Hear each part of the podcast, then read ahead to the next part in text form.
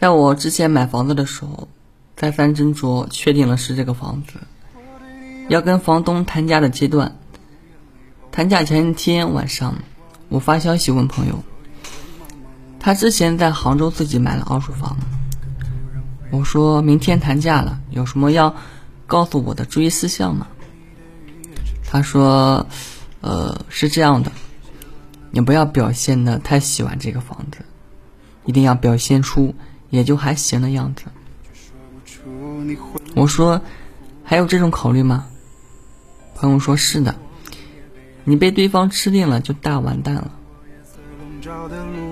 我确实还是社会经验有限，虽然我没有赞美这套房子一句话，但几轮把价钱谈来谈去的对话过后，我猜测房东已经在心里摸清了。拜托。他根本就是非他不买。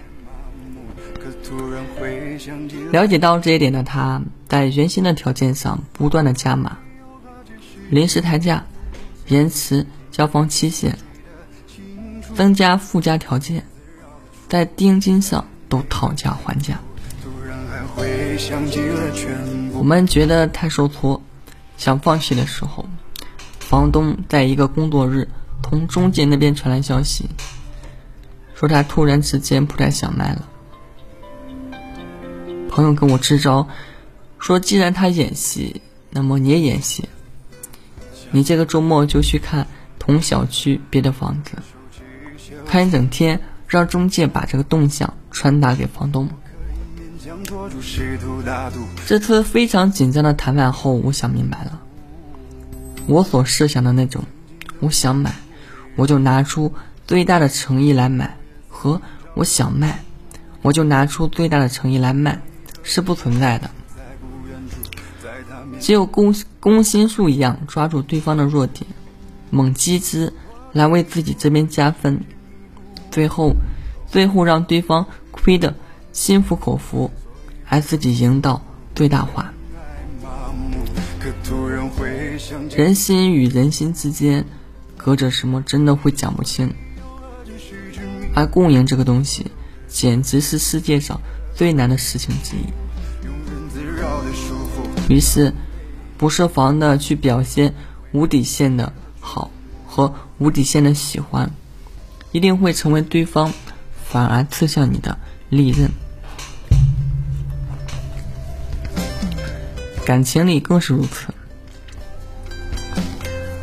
我有一个少见恋爱脑的朋友。这么多年来，我眼见他稀里糊涂的跳进一个又一个泥潭，从这次一定是真爱的信仰出发，沿路得到一点点不多挂齿的甜，最后摔得灰头土脸。我觉得某种维度上来讲，感情这个东西特别不值得。在我们朋友的眼里。他那么单纯温暖，是对人散发光热的太阳。可是，在他爱的人眼里，他好像就成了一个比较好糊弄的傻子。可是，我不是说他有错，但其实许多个局面都有他本人的助推波助澜。有一次，我们约他出门喝酒。他说在帮男友做一个 PPT，啊，我们一起表示，这算什么事？还不能让他自己做吗？谁料这位姐妹发了一个点头的表情。我不帮他做，他真的会生气。我们发过去满屏问号的时候，我想起来，好像是这样的。不久前，男生跟他一起搬了新家。让他先把积满污垢的老旧卫生间打扫了，而他说自己累的时候，男生生气了。最后他表示抱歉，不再交情，并且做完了家务。我最近的一个感悟是：人心没有那么坏，但也没有那么好。把人心想成圣人是危险的事情。圣人般的慈悲为怀，凡人是没有的。当你在他嚣张跋扈的气势下，果然卑躬屈膝的去迎合了，对方是不会感动的。相信我，他内心那时升腾起来的，一定只有看透之后的轻蔑。就像是你对一个房东摊开真心表示，我真的非这个房子不买了，你看他会对你会对你做什么呢？肯定是加价呀！没有底线的善良，真的会比做坏人还危险，因为人性本贱。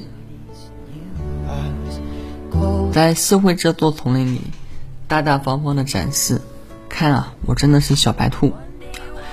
虽然我也很想这样，是很难有什么好下场的。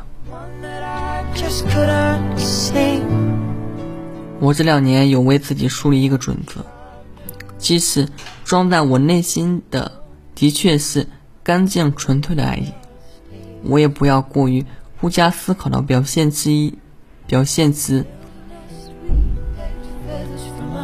在爱意面前，我要同时让对方看到。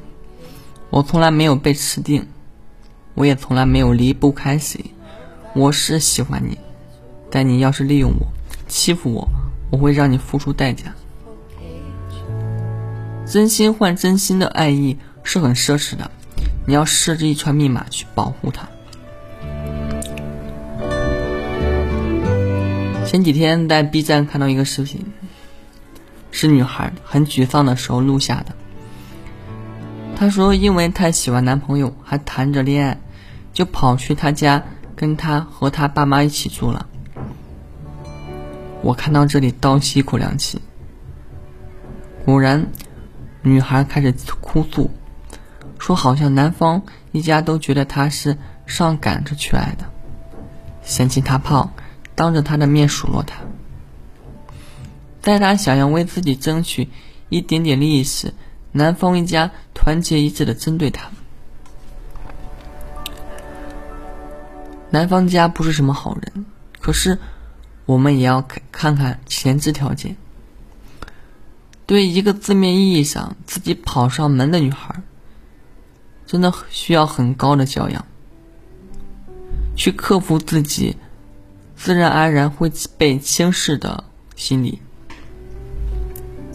是可以去表达爱爱的，也是可以去追逐爱的，但真的不要只顾着一股脑的挥洒真心，而把自己放置于任由对方拿捏不到的、拿捏的不利位置，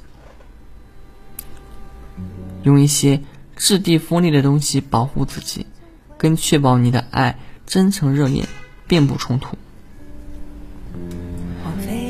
人为刀俎，我为鱼肉，是太难翻身的情景了。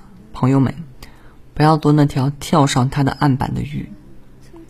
你自己都愿意当鱼了，任人宰割就写在了你的命运里。